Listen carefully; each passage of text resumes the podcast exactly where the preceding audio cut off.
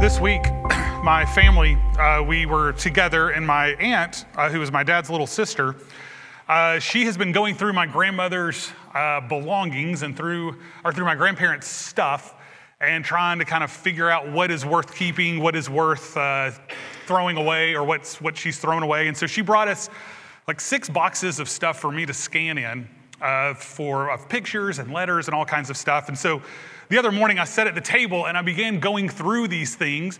And one of the things that caught my eye was a letter from my grandfather. He was living in Texas at Kelly Field in the Air Force Base training navigators. The date on that letter was July 24th, 1941. And my grandfather wrote a letter to my grandmother, uh, who is in Miami in school. And he made this comment Did you find out that ring size? I guess maybe I'm getting in too great a hurry. Or do you think the same as I do? The sooner, the better. And I read those words and to think through as my grandfather would write those and pin those words and mail that letter over to my grandmother in Miami. And then there's another letter, if you kind of fast forward the story a little bit, they get married. And then another letter that I came upon that I just loved. I've told y'all stories before. My one of my favorite family members uh, is, was my great uncle Milton. And Milton is my, the younger brother of my grandfather. And I uh, came across this letter. I scanned it in so y'all could see it because it's a, uh, it, the handwriting is just gorgeous. Uh, but it says there at the top, you can see somewhere in Belgium. Notice the date, November the 8th, 1944. It's exactly to the day six months before V Day. And my great uncle is in Belgium. He's writing a letter to his brother, uh, who is now married to Harriet. And my dad is about 13 months old. So you can see there Herman, Harriet, and David writing to baby David. And he writes this letter, and it's just a, it's just a beautiful letter. Uh, but it's a letter of what's going on, what he saw in England, what he's seeing in Belgium. And he writes there about uh, in Belgium as people are coming back uh, into their homes after the bombardment and having all of their possessions. And he, uh, the little the side note over there says if they've, they've brought all of their possessions in a cart, and it's just pathetic to see all of all of what they have.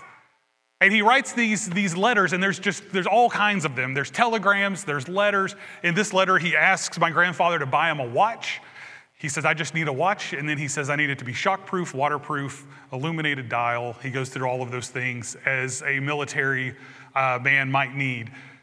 But I, I, read through all that, and this is, this is part of my heritage. This is part of, of our family. It's part of who, who we are. And to read through and to hear these stories and to be reminded of the beauty of these stories, that all of us come from somewhere. Today, we're going to look at a passage, and it's a passage that is not the most exciting of the passages that we read in John's gospel. It's a, it's a passage that's almost kind of boring, uh, but it's a passage that goes back and asks the questions of where does Jesus come from? So before we look at that, let me kind of ask another question, which the question is how, how do you introduce yourself? So, if you meet someone for the first time, what are the things that you say? What are the things that are important to you to make sure that people know about you? All right, so we're gonna play a little game. All right, are y'all ready for this? We don't play a game a lot on Sunday mornings, but here's a game. I have gone on Instagram and I have found three people and I have written down the description of themselves that attend our church, and all three of these people are here today, which is pretty incredible. All right. So I'm going to read the description, and then y'all get to the first one is really, really easy. If you don't get this one, uh, then, then you're probably a visitor. So uh, I'll just say that. All right, so the very first one, these are real Instagram. Some of you are nervous over like, what did I put on Instagram? All right, here's the first description. You ready? Registered nurse, mom to Garen, which this needs to be updated because she only has one kid, wife of a youth pastor, child of God. Anybody? Tara, all right? Tara, is that you? Is that you? You need to update that. You've got two kids now. Okay, so, all right, here's another one. This one's a little bit, may, might be a little bit harder. Teacher, runner, baker. Anybody? Sam Manning, all right? So, do what? Yeah, that, that, well, I wasn't going to say. Sam, you need to start running again. So it's time. All right. Um, that was a challenge for Sam. All right. Here's the third one. This is the best one. All right. It's a conversation. It's going to be a little harder to get, but it's a conversation. So the conversation starts off with the Mad Hatter, and the Mad Hatter says, Have I gone mad? And then Alice says, I'm afraid so. You're entirely bonkers. But I'll tell you a secret all the best people are. Who would use that to describe themselves? I told you this one's harder. You're all looking around the room. All right, it is Alyssa DeFries. She has the best, she has the good one. So I, I, actually I ran that one by her. The other ones I did not.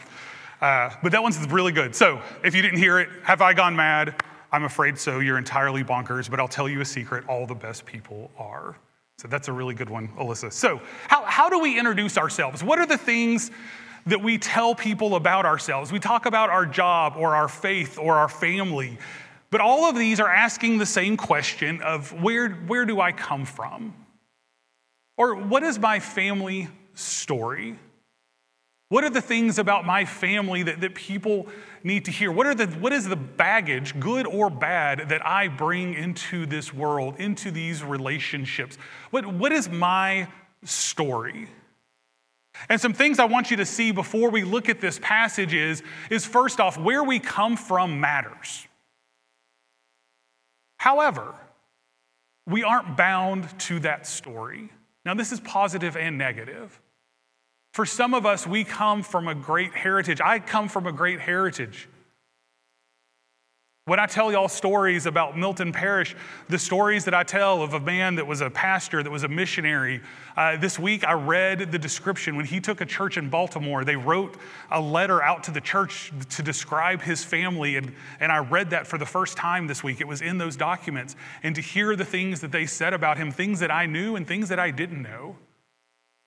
But those are a great heritage, and some of us have that great heritage. But I'm not bound to that heritage. I could make it greater or I could make it worse. And some of you also, the heritage that you come from is nothing that you're proud of.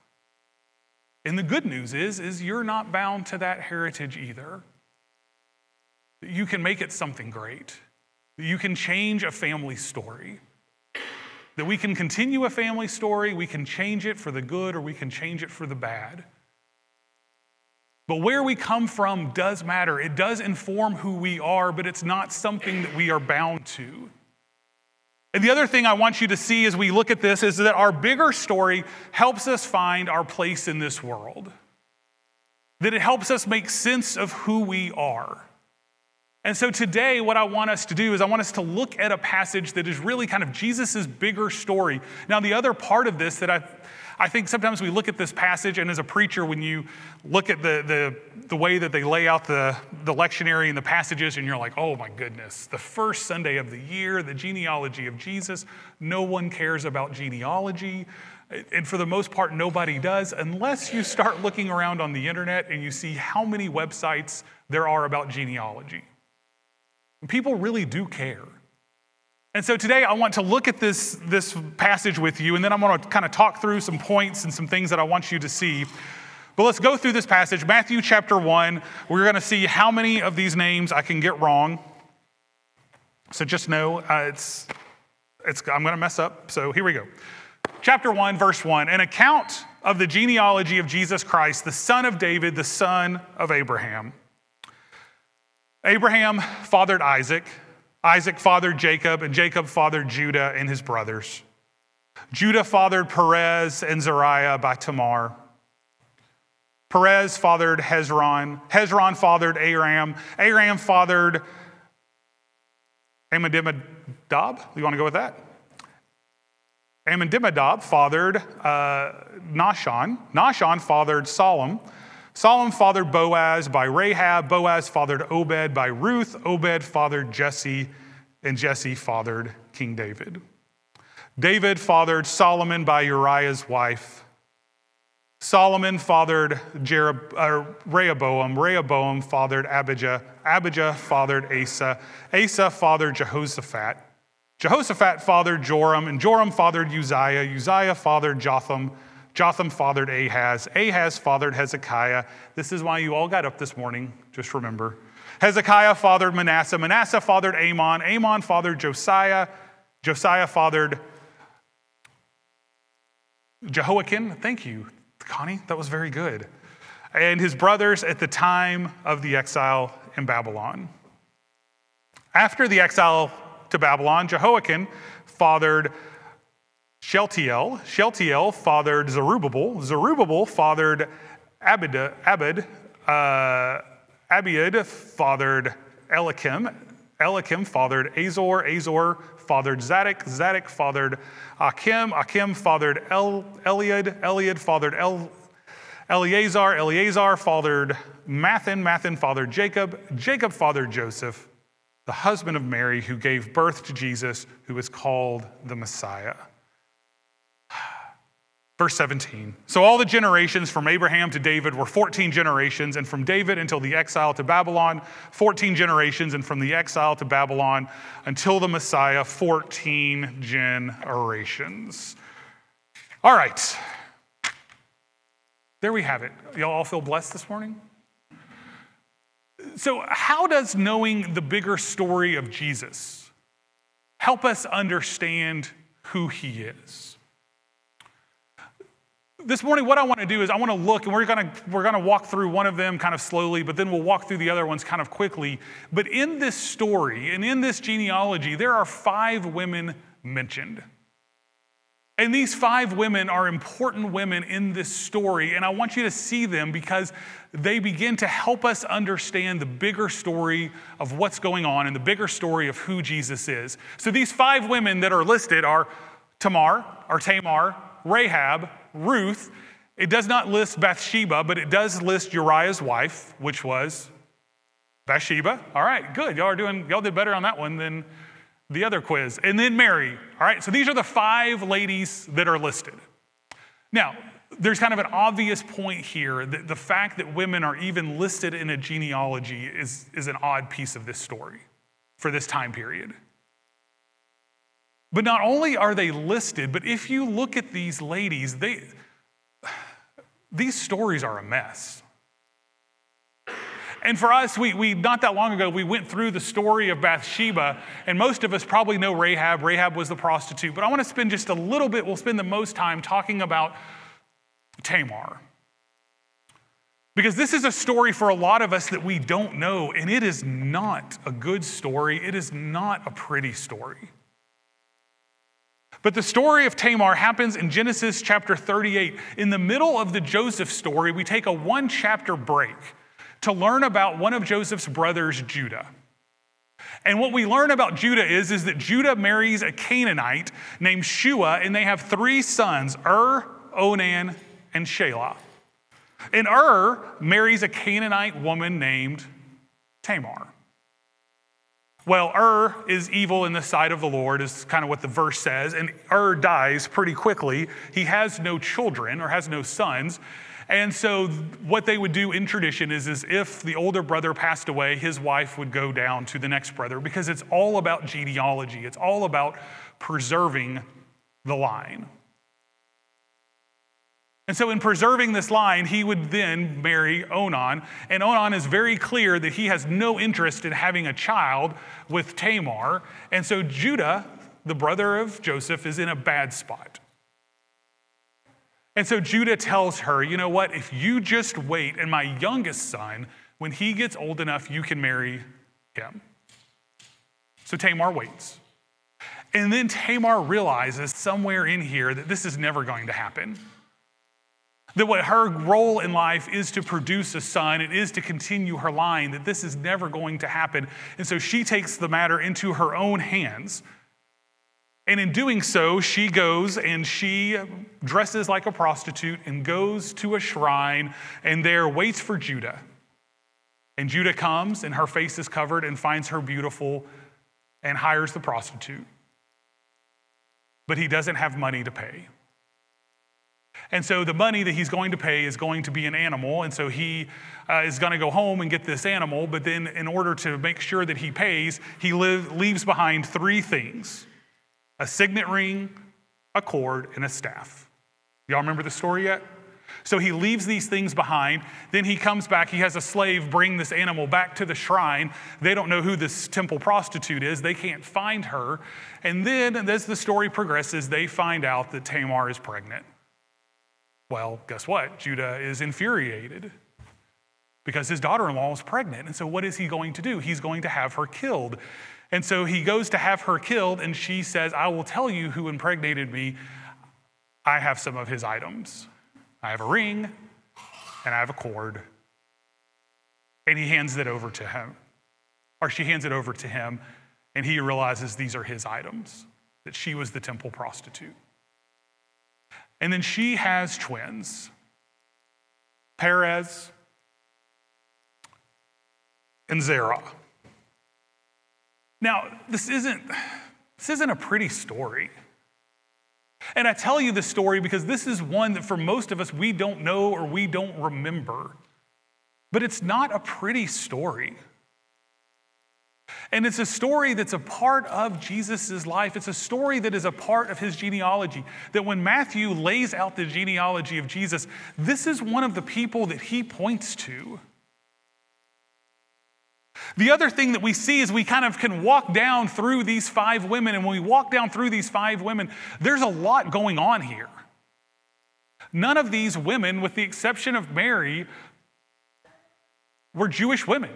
Tamar was a Canaanite, Rahab was a Canaanite, Ruth was a Moabite, Bathsheba, we're not sure what she was, but a lot of people think the reason she's listed the way she is in Matthew's gospel is because people know that Uriah was a Hittite and Uriah, and so we could assume that she was a Hittite, so we're not sure what she was, but we can make the assumption that her husband was a Hittite, so she probably was as well. They don't have this great Jewish genealogy behind them. We also know that each one of these ladies is a bit suspect.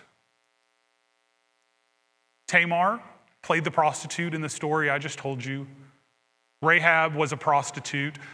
Ruth, we don't know the whole story, but there's innuendo. There's a whole issue with the threshing floor and Boaz, and there's innuendo there that we don't fully know what the innuendo means, but innuendo usually means what it means. So we have that going on. Bathsheba uh, had uh, a child with, da- or had multiple children with David, and y'all know we went through that story a few weeks ago. So we have the story of, of Bathsheba, and then Mary, as we've talked about, was a virgin and at the time of giving birth to Jesus was unmarried. This, this isn't a real great look, is it?